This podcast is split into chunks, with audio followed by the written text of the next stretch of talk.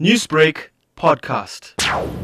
The genomes of the coronaviruses have in the past been associated with bats, and it was thought that it would be the same for the SARS CoV 2, which was first detected in 2019 in China's Wuhan city. After resistance by the Chinese government, the World Organization team arrived in January to begin the probe in a joint effort with Chinese officials.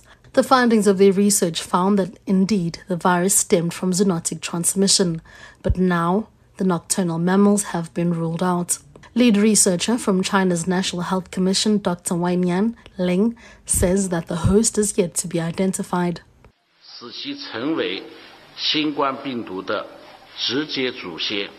Evidence from surveys and targeted studies so far have shown that coronaviruses most highly related to SARS-CoV-2 are to be found in bats and pangolins on the basis of high similarity in sequences between the sampled viruses and SARS-CoV-2. However, the viruses identified so far from neither of these species are sufficiently similar to SARS-CoV-2 to serve as direct progenitor of the SARS-CoV-2.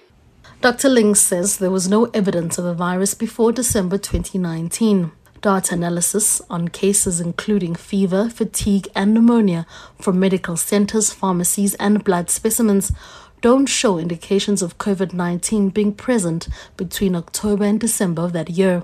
The retrospective research did, however, find that the virus survives in cold conditions. This explains the concentrated cases related to the Huanan seafood markets, which was believed to be the originating source of the virus. Liang says there's no evidence indicating how the virus entered the market.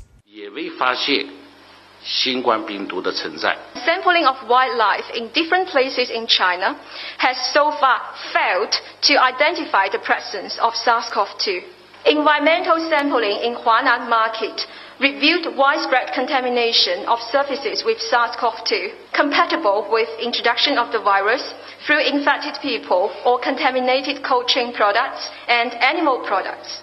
And while three of the hypotheses are to be investigated, the researchers have ruled out the notion that COVID 19 leaked from a lab. Dr. Embarek says there's no evidence that could make it a possibility.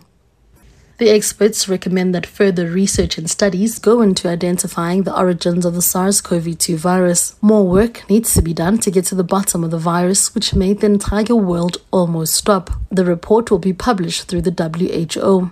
I'm Noma Bolani in Johannesburg.